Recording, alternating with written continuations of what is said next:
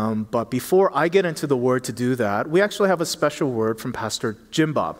Um, some of you guys know Pastor Jim Bob, some of you guys don't. He is the, the senior pastor of Chode, um, our partner and mother church. Um, and today he's given us a, a, bit of a word of encouragement uh, to the elders. And so before I get into my word, uh, we're going to receive that word from Pastor Jim Bob. Hello, Mosaic. Congratulations to elder elect. Um, it's exciting to hear in the midst of all this chaos that's going on that God raised up leaders in order to carry on the ministry. I'm so excited to hear that the congregation is behind these leaders and Pastor David, whom has given his time and effort to train you and to lead you. Now, your role as elders is to really support, to encourage, to bless one another and the congregation in order for you to bring greater joy to his kingdom. Being a good elder is not that difficult. If you are faithful to God, that's all that matters. You and God must have a solid relationship for you to carry on the duty. You can have all the leadership qualities, but if you do not have God in you, then that leadership is worthless even though you might not be so qualified and you might not have all the tools necessary for you to be called a great leader or a good leader, if you are solid with God, that's all that matters. We lead God's people not by word, but by example. And so, in order for you to be good elders, you need to be a good example in your spiritual journey. Serve well, and especially with Pastor David I've seen my shares of good elders and some bad elders. And the difference is good elders are wonderful tool and wonderful support for the ministry. But the bad elders, they become stumbling blocks. Do not ever become stumbling blocks for the kingdom of God. We are here to press on, not to step backwards. So as you go forward as ministry, uh, there are very few ministries such as ours having this interdependent relationship with one another. We want to be an example to immigrant churches and all the other churches that this is possible. So you being the first elder elect, your role is crucial. What you and the Korean ministry, the leadership of Korean ministry does is critical, not only for our church and for Mosaic, but for the rest of the immigrant churches that are kind of trying to find a good model to make it work. So, once again, I want to congratulate the elder elect until the day of ordination. Press on and be faithful. God bless you. Yeah, thank you, Pastor Jim Bob, for that word. Um, he couldn't uh, be here, unfortunately, but it's so nice that he could send that word uh, to us. And as we think about blessing our elder elects, and as you can see, for those of you who are here, you, they're not here either. Um, and so we're going to have them join uh, via Zoom at the end of our service. But um, as we kind of go to that moment, I have a word actually from Joshua uh, that I want to bring to you all. So this is Joshua 1, and some of you may be familiar with this, some of you may be not, not so familiar with this, but this is a transition of leadership. Um, in Joshua 1, from Moses to Joshua. And so here is Joshua 1, and I'm going to read from verse 1 to 9. And so please uh, give your attention to the reading of God's holy word. Joshua 1. After the death of Moses, the servant of the Lord, the Lord said to Joshua, the son of Nun, Moses' assistant, Moses, my servant, is dead. Now, therefore, arise, go over this Jordan, you and all this people, into the land that I am giving to them, to the people of Israel. Every place that the sole of your foot will tread upon, I have given to you, just as I promised to Moses from the wilderness and this Lebanon as far as the great river, the river Euphrates, all the land of the Hittites to the great sea toward uh, the going down of the sun shall be your territory. No man shall be able to stand before you all the days of your life. Just as I was with Moses, so I will be with you. I will not leave you or forsake you. Be strong and courageous For you shall cause this people to inherit the land that I swore to their fathers to give them. Only be strong and very courageous, being careful to do according to all the law that Moses my servant commanded you. Do not turn from it to the right hand or to the left, that you may have good success wherever you go. This book of the law shall not depart from your mouth, but you shall meditate on it day and night so that you may be careful to do according to all that is written in it. For then you will make your way prosperous, and then you will have good success. Have I not commanded you? Be strong and courageous. Do not be frightened, and do not be dismayed, for the Lord your God is with you wherever you go. This is the word of the Lord. Uh, today, I have a word for the leaders, but it's actually a really good word for all of us as we think about how we live out our calling that the Lord has given to us. A lot of the principles that are in today's sermon are actually applicable for all of us. Now, our service is kind of geared toward uh, the blessing of the elders, and so we're talking a lot about their calling to lead our church. But actually, this word is very pertinent for all of us because we all have a calling that we need these principles for. Um, the book of uh, Joshua, as I said, is a transitional book as the people of God are standing at the edge of the promised land, waiting to go into the promised land. And if you've never read um, Exodus, uh, Exodus is this great journey from God's people being slaves in Egypt to moving towards the promised land. And Moses, who led them all that way, is now gone. And now, this transitional leadership is what Joshua is about to uh, Joshua, son of Nun, the new leader of the Israelites. Now, the thing about the promised land um, is that it, it's what they have been waiting for for all of these years. They have been waiting for the promised land ever since that they were in chains in Egypt. You know, they have been waiting and traveling and waiting and traveling. This is something that God had planned for, prepared for, and promised to his people. And yet, the irony of the promised land is this as they're looking into the promised land, it's occupied. It's occupied. It's not just open land, but there are peoples, cities, tribes, leaders, armies already inside of the promised land. And they're not looking at the Israelites coming in and saying to them, Welcome. You know, welcome to our land. We've been waiting for you. 40 years it took you guys. We've been waiting for you. They're not saying that. These are lands and families that they have protected for generation after generation after generation. And they're not welcoming in the Israelites with open arms. In fact, the Israelites going in and being called to take these lands are going to be opposed very, very seriously. You see, the people who already live in the promised land, they're going to protect their land with their lives. They're protecting the land that they, their grandfathers took care of, that their fathers took care of, and they hoped one day to give to their kids. They're going to protect their families, they're going to protect their wives, they're going to protect all that they have with their life. They're going to put a fight in for their lives against the Israelites. And so the irony of the promised land is that although this is what God had promised to them, as they look into the promised land, the leaders of Israel are looking in with Joshua saying, This is awesome, but how are we going to do this? How are we going to do this? Look at all these people, and they're going to be fighting for their lives. And we're this little nation. We're just these ordinary people. How are we going to do this? You know, the five elders um, who are about to be ordained, uh, not ordained, I keep saying that, I'm sorry. That's next year, okay? I'm going to say it a couple more times probably, who are going to be established today are maybe feeling the same way. Stan, Chris, William, Ken, Brian, these five men may be feeling the same way right now. They may be feeling it's been a long journey. Two years of training to get here, all this preparation to come to this point to be established as the leaders of Mosaic. And as they look into this task, they say, maybe in their hearts, this is a great honor and this is amazing, but how are we going to do this? How are we going to do this? And, brothers and sisters, you may have that feeling in your lives. You may have certain callings that you're standing before right now and wondering, how am I going to do this?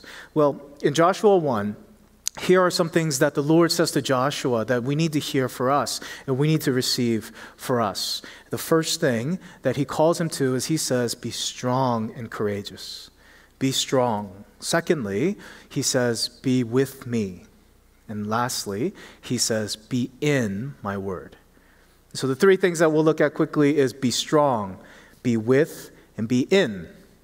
And by looking at these things, brothers and sisters, we'll be able to bless our leaders, but hopefully, this is something that we can all take away as we think about our callings. Whatever you're sitting right in front of that you're going to enter into tomorrow, and you're thinking, how am I going to do this? You have to be strong, you have to be with, and you have to be in. Let's say a quick prayer together as we look at these three things from the Word of God. Father, as we come to you, Father, we know that this word originally went to Joshua. And I know that it was a long time ago, but Father, your word is living and active. And it's alive and ready to come to us. And it's ready to be heard by us, to be received by us, and for it to bear fruit in our lives. But Father, in between us and that is our hearts. And so I want to pray for all the hearts of the people who are worshiping.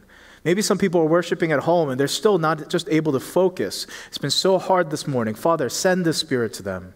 Send your helper to them so that they would be able to receive your word. I pray for the family today that's trying to worship, but the kids are running around and it's just chaotic in their home. I pray, send your helper to them. I pray for the person who has a hard time today because they're so distracted even by sin. I pray that your spirit will go to them today. I pray, God, that today that you and your spirit would come and to remove the obstacles in between us and the living word that gives us life. And so, Father, I implore you, please help us. We really need your help. And speak to us now. In Jesus' name we pray. Amen. First thing um, that we receive is this command be strong and courageous. Let's read verse 6 and 7 again. It says this Be strong and courageous, for you shall cause this people to inherit the land that I swore to their fathers to give them. Only be strong and very courageous, being careful to do all according to all the law that Moses my servant commanded you. As you open the book of Joshua, uh, you see that Joshua gets this command to be strong, this command to be courageous. Now, what you don't hear is God saying to Joshua, Joshua, I chose you because you are strong and courageous. No, I did not choose you because you are strong and courageous. Although Joshua has a pretty good resume, that's not why he chose Joshua. He says, Joshua, I have chosen you. Now I command you, be strong and courageous. Now, as we hear that, we kind of have to define what he means by that. Right? We have to understand what he's talking about because not all strength is created equal, and not all courage is created equal. If you think about it, Satan is very strong, Satan is very courageous. He has, in some ways, both of those traits. Right? Satan, in some ways, is stronger than us. And Satan, in many ways, he's brave he had enough courage to defy the true and living God who he saw with his own eyes. I would say that that requires some level of bravery. And yet, as you sit back, you realize, but that's not the kind of strength and that's not the kind of courage that I want to embody in my life. So, what's the difference? What's the strength and the courage that God is calling us towards? I just finished a year, not a year, um, I finished uh, my devotions in Joshua, and I've been slowly going through Joshua um, in my devotions. And I think that as best as I could tell, from what I see at the beginning of Joshua and then all the way through as they conquer the lands, what strength and courage means, according to God in Joshua, are these two things. He, I think he's calling Joshua to be bold in obedience, faithful in heart. Be bold in obedience, faithful in heart. And I think that that definition of strength and courage, when you track it through the book of Joshua, you see consistently that's what God is calling Joshua to. Be bold in the way that you obey my commands. And you see this in this passage as well. He keeps saying, command, command, command. Be bold in obeying my command, my calling, and also be faithful in your heart. And you see, that's what he is calling us to. It's important that we see that because there's so many different definitions of courage and strength, and we're trying to grab onto something in our lives to try to understand what courage and strength means. And for all of us, I wonder if I said, Who in your life is strong and courageous? Who would you think of? Maybe some of you think of your parents, maybe, or somebody that you know in your own personal life. But if you think about it, it's actually really difficult to come up with a model of strength and courage in your life. Somebody who obeys God but with boldness and has faithfulness in their heart. Who is strong and courageous in your life? And I think that because we lack so many models of strength and courage, we latch onto whatever we could get, even if they're not real people. You know, recently, uh, many of you guys know I grew up in Philly, and recently I went back to Philly uh, with my wife, and I was kind of showing her around Philly a little bit. And you know, the most famous statue, the statue that everybody wants to go to in Philly is what?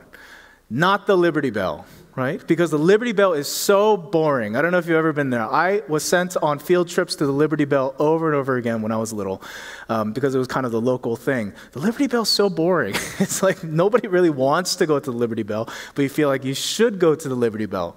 What's the statue that people actually want to go see in Philadelphia? Rocky. Everybody wants to go see the Rocky statue, right? That's the statue that you actually want to go and take a picture in front of, and you want to run up the steps. And they used to put the Rocky statue on top of the, the art museum steps, but they moved it to the side. And I showed um, Hime uh, the Rocky statue, and I drove up to it, and I said, This is the statue. That, and even when it was cold outside and we went there, there were people still taking pictures in front of it, running up the steps and down the steps. And um, one of the things that we said was, what's funny is, this is the statue that everybody wants to come and visit. But Rocky Balboa wasn't even a real person. It was made for a movie. It was made for Rocky 3. If you've never seen the Rockies, oh, I feel so bad for you. It's, they're so, so good. Please go watch them. Um, but it's a fictional person, right? And yet, you, what, everybody who goes to Philly kind of gravitates towards Rocky. Why? Because I think that he embodies something that we aspire to. I think that he embodies something that we want to be as well. Right? If you know his story, he came from nothing and he became champion. And just his grit and his ability to, to uh, persevere in the midst of trial when he had nothing to start with. I think a lot of people gravitate towards that story. And yet, the pitfall of using Rocky Balboa as your model for strength and courage is this Rocky was essentially in it for himself. Essentially in it for himself. If you read the, if you uh, watch the Rocky um, movie, there's that pivotal moment the night before the fight, and he says to Adrian, Adrian, if I could just go the distance with Apollo Creed, who's the, uh, the champion at the time, if I could just go the distance, I'll know I'm not a bum. Everybody in my life has been calling me a bum. But if I could just go the distance with the champion of the world, I know that I'm not a bum. I know that maybe I'm somebody. All of his aspirations were fueled by this motivation to validate himself. And that's where I think using Rocky Balboa, right? Rocky 4 is my favorite movie of all time, but still, using Rocky Balboa as kind of the model of strength and courage falls apart. Because when you look at Scripture, as a Christian, you and me, as, as those who know Jesus Christ, as we look at Scripture and try to understand what strength and courage is, we realize it's not about validating ourselves. But that's often the model that you get in this world. It's not about following your heart, it's about following the Lord. It's about obeying the Lord in the midst of challenge and opposition. It's to be bold in obedience, faithful in heart. Bold in your obedience. When you know this is what the Lord has said and has called us to, strength is to be bold in obeying what God has called us to be. Now, elder elects, I want to tell you that when you come into leadership, you're not going to know everything that is going to happen at Mosaic next year, and you won't know exactly what to do in every situation. You know, the Lord never tells us exactly what to do in every situation. The Lord never told us that there was going to be a pandemic this year, and we won't know what's going to happen next year. And many of us struggle with questions right now. Some of you, I know that in our own congregation, are struggling with moving should I move here or there? There's a job opportunity here, there's something here. And you're wondering, what does God want me to do? You're thinking about moving jobs, you're thinking about pursuing a relationship. and you're wondering, what's God's will? What does He want me to do? That's a question that, as a pastor, you run into in people's lives again and again and again. But one of the passages that has really helped me in my life and steer my thinking, and I hope to give this to you, is Deuteronomy 29 29. Something worthwhile writing in your notes. Deuteronomy 29 29 is where God says this The secret things belong to the Lord our God, but the things that are revealed belong to us. Let me read that to you again. It says, The secret things belong to the Lord our God, but the things that are revealed are revealed belong to us and our children forever. You know what that means? God is saying, There are some things I'm not going to tell you. There are some things I'm not going to tell you. I'm not going to tell you this is definitely the person to marry. This is definitely the time to have children. This is definitely the job to take. I'm not going to tell you everything. The secret things belong to the Lord. And yet, there are things I have said to you. My children, there are things that I have said to you and told you already. The things that are revealed to you, I've already told you. And those things, you have to own it. You have to own what I've said to you, and you have to obey the things that I've said to you with boldness. You see, He's not going to tell you what to do, elder elects, next year. He's not going to tell you how long the pandemic's going to go. He's not going to tell you how to transition Mosaic when the pandemic is over. The secret things belong to the Lord. And yet, there are things that you and I have already been told. And we know them and we've received them. And in those things, you cannot waver in following through. You know things already. God has already spoken to you. Elder elects, you know what he's already said to you. You know that he said to you, shepherd the flock of God. You know he's already said to you, pray ceaselessly. You know he's already said to you, strive for unity in the church. You know he's already said to you, bring your church into mission with God. Always have God first and foremost in your marriage and in your family and in your home. These things, God says, I told you. Don't go looking for the secret things. The things that are revealed to you, you must own and obey with great boldness in your heart. You see, when God says to Joshua, Be strong and courageous, that's what he means. Bold in obedience when opposition comes. And, brothers and sisters of the church, I want to tell you as well, even if you're not a leader in our church, you're not going to know everything that's going to happen. And even in all your decisions, God may not send you a definite sign because some secret things belong to the Lord. But I want to tell you that He has said enough to you so that you can be strong and courageous in those decisions. In whatever you decide, you can be strong and courageous. And the things that He has put at the level of conviction in your heart, do those things with boldness. You know what He said to you. He said to you, have a heart of worship. He said to you, have a commitment to prayer, to have a sacrificial approach to community. Don't be a consumer of your church. Love your wife as your own body. Wives, love your husbands. Teach your children the Word of God. Do not live in sin, and don't let sin live in you. I know you're thinking about what job, what place, what person, but I've said things to you that I want you to carry out. Be bold in obedience. Don't live in sin, and don't let sin thrive and live in you. I've said there are certain things to you already. Do these things with boldness. Follow through with boldness. Be strong and courageous. This is a word for us all but I want to especially encourage the elder elects as you look into 2021 and you think about leading next year. Here's the call to you be strong and courageous. There are things that you know already in the midst of all that you don't know. Do those things courageously, do those things with boldness. Now, how we do that, will be powered by being with God. He called us to be strong and courageous, but another thing that he emphasizes over and over again to Joshua in this passage is be strong and courageous, Joshua.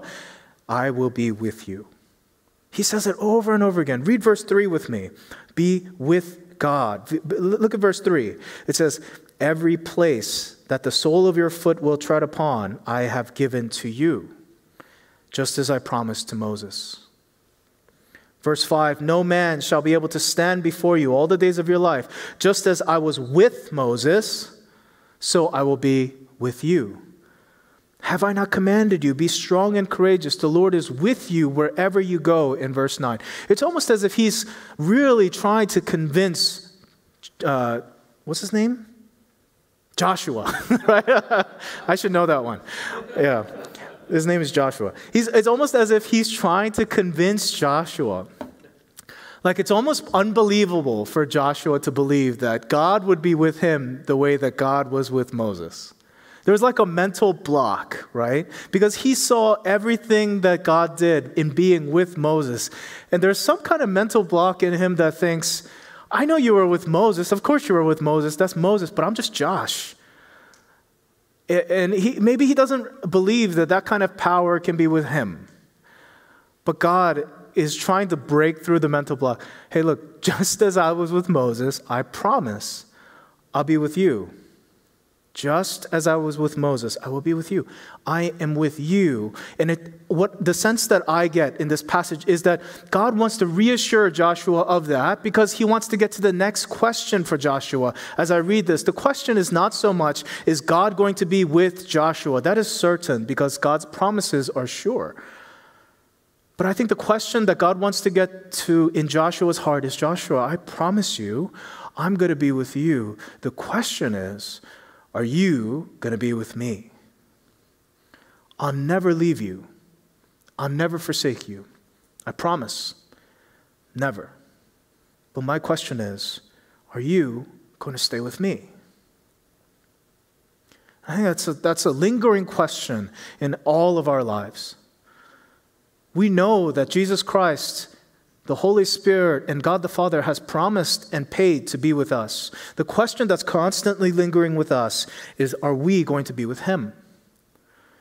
You see, for Joshua, the immediate history of Israel rests upon the answer to that question Is Joshua going to be with God? God is going to be with him, but is Joshua going to be with God? And the immediate consequences of what's going to happen to Israel rests upon Joshua's diligent devotion to God.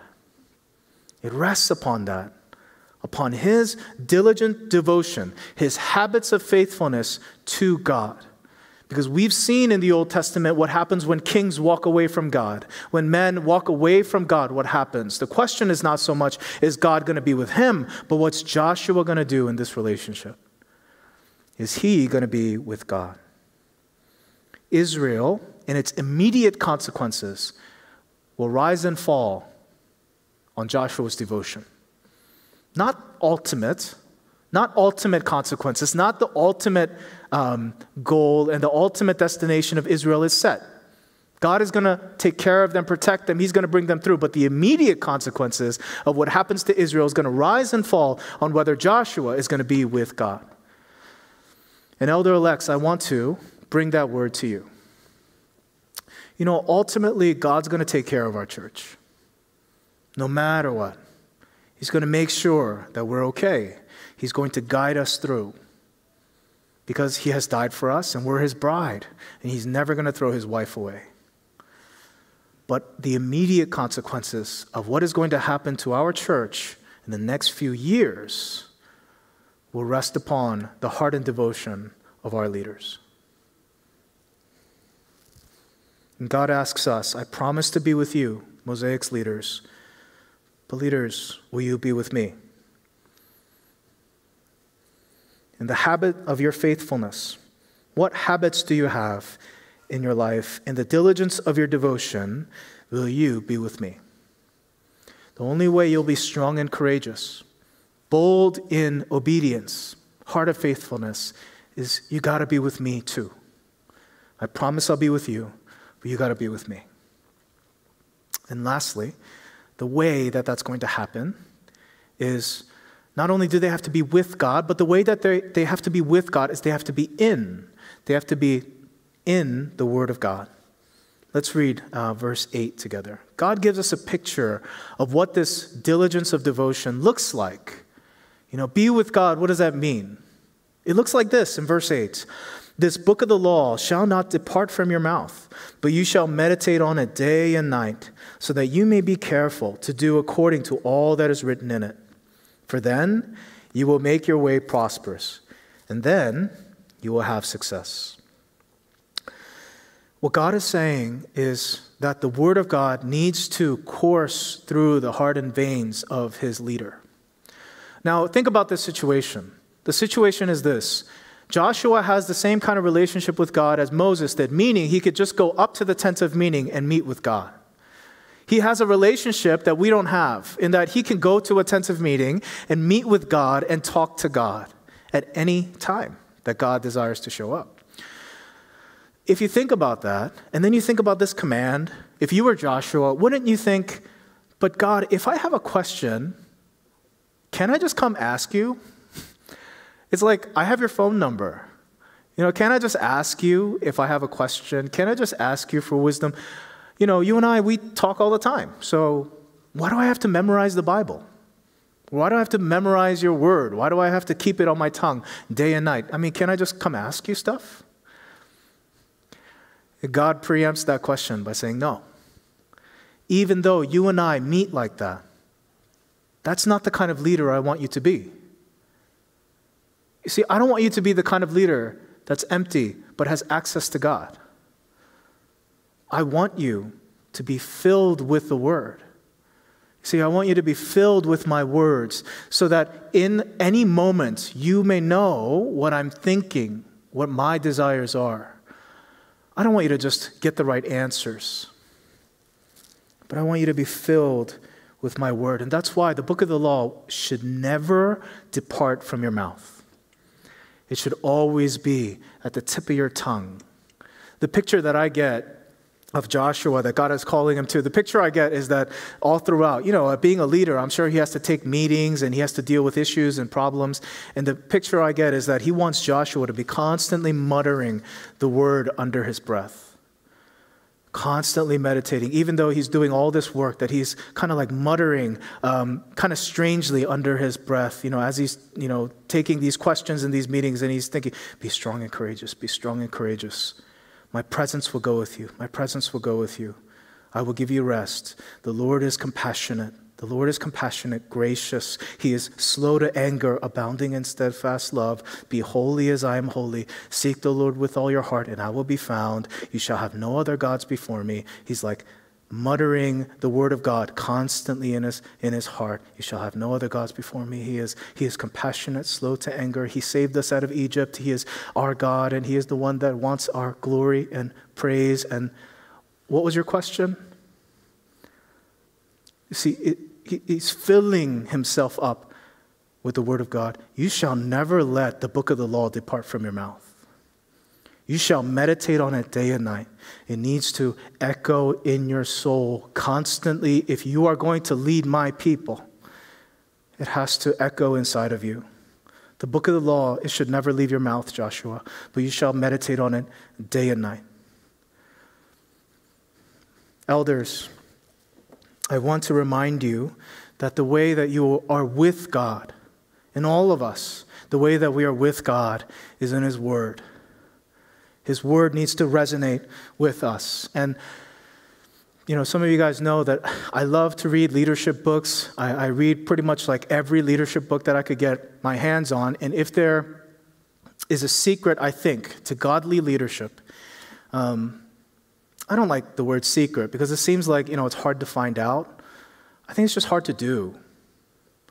But I think if there is a secret to godly leadership, I think it's this that real godly leadership, it happens when nobody's looking. You know, most of the heavy lifting of being a godly leader, nobody sees. I think that's what makes it hard to do, especially if you have a heart that wants to please people, and that's where you get your energy.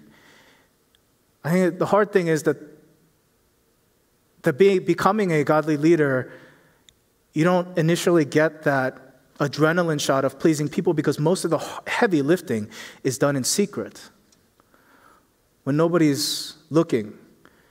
Because it's to form yourself as a godly leader, and nobody really sees that, you know? I think that that's what's hard, is that it's done outside of the public eye. Because the truth of the matter is that none of us are born godly leaders. Some of us are born gifted leaders. Some of us are born gifted communicators. Some of us are born, you know, skilled in thinking, all that. But I don't think anybody is born a godly leader. Nobody is a godly leader by nature. We only become godly leaders by second nature. Our second nature. Not in our flesh in our first nature. You're born speaking well, thinking well, acting well. But we become godly leaders in our second nature, in the spirit. And that's not done in front of people most of the time. If there's a secret, I think that that might be it is that we are formed into godly leaders. And that happens in the spirit most of the time out of sight. Jesus' phrasing, I think, is you must be born again. You can't just lead from the personality traits that you have, from the MBA that you got, maybe the degrees that you have. You have to be reborn. Not by your nature. Nobody's a godly leader by nature. You must be reborn into a godly leader. You may be attractive to a lot of people, you may be pretty smart, but nobody's a godly leader at the beginning. If you want proof for that, read Romans. Read Romans. It says, all have sinned and fall short of the glory of God. None of us come near to God's, um, you know, His uh, call to us. We must be reborn, remade, transformed into godly leaders. And you do that inside of the Word of God, muttering to yourself, echoing the Word of God in you, the things that He has told us in His Word. Elder elects, I want to tell you that if you want to be a good leader for us, you have to know that it, it, it's not done in front of us. It's not even done in our private elders' meetings. It's going to be done when nobody's watching. The book of the law shall never depart from your mouth. You shall meditate on it day and night. You see, he's calling Joshua day and night morning and evening when nobody's watching. You want to be strong and courageous? Josh, you have to let the Word of God resonate in you. You have to be with me. I promise I'll be with you. The question is, are you going to be with me? And the way that you are with me is don't just meet me at the tent of meeting, you know, when we have our meetings. Don't wait for P. Dave to lead you in a devotion. You have to let the book of the law resonate in your heart.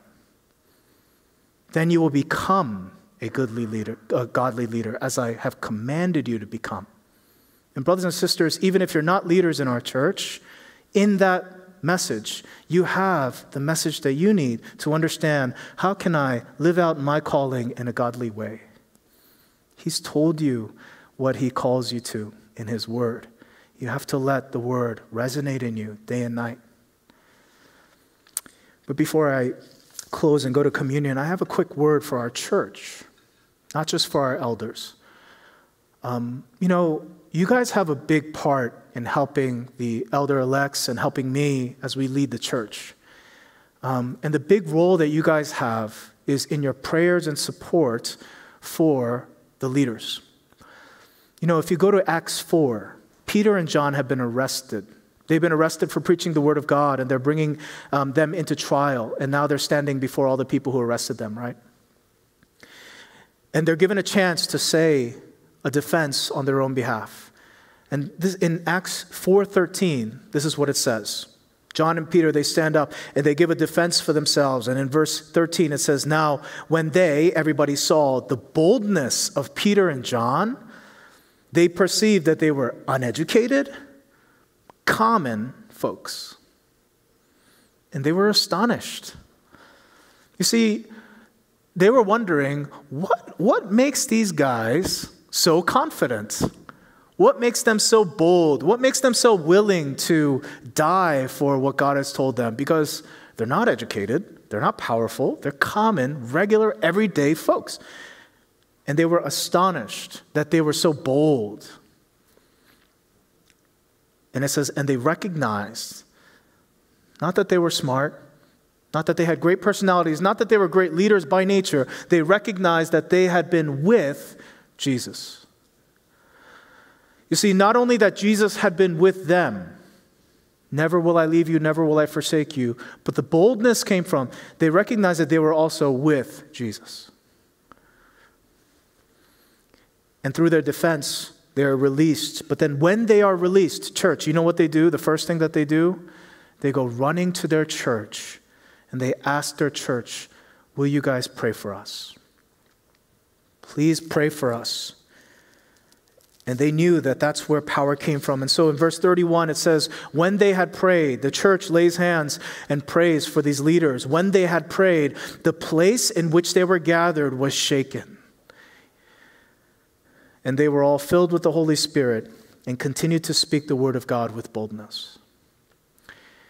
You see, the leaders knew something. The leaders knew that their boldness came not only from God's command to be strong and courageous, not only from being with God, not only from the Word of God, but lastly, they knew that their boldness came from knowing that not only that God was with them, but that their church was with them. That their church was behind them. That their church and their members were willing to lay hands on them and pray for them for boldness. And they knew that. You guys, I don't know, do you know that feeling of knowing that your church is behind you?